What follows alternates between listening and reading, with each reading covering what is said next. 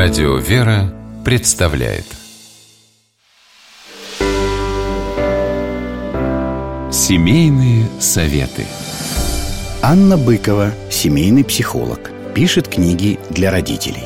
Считает, что для счастья детей взрослым нужно самим научиться быть счастливыми. Детские рисунки не обязательно должны быть красивыми. Не всем рисункам место в рамочке на стене.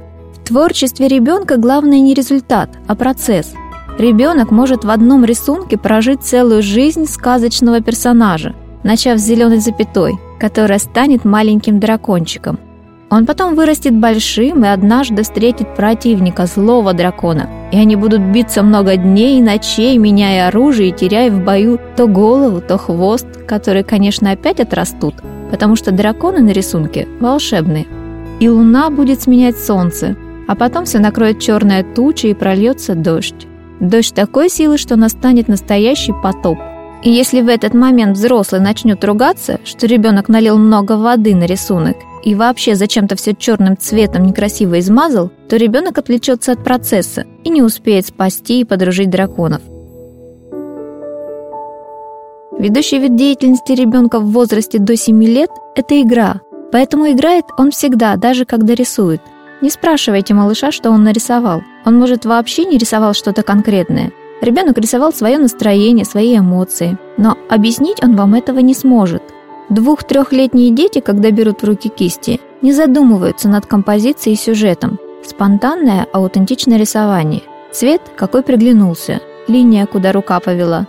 Они не просто рисуют изображение, они проживают процесс, уравновешивают этим свое внутреннее состояние.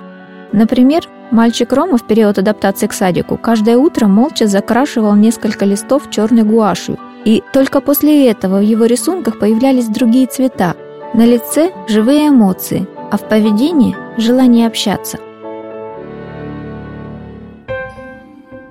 Эту способность к самокоррекции с помощью арт-терапии можно нарушить. Ребенок решит, что рисовать нужно обязательно что-то, и будет рисовать стандартные домики, елочки из трех треугольников, солнышки с лучами. Все как у всех на рисунках, и ничего общего с творчеством и самовыражением. Не спрашивайте у малыша, что он нарисовал. Он сам расскажет, когда на рисунке будет конкретный образ. Если очень хочется, можно осторожно высказать предположение.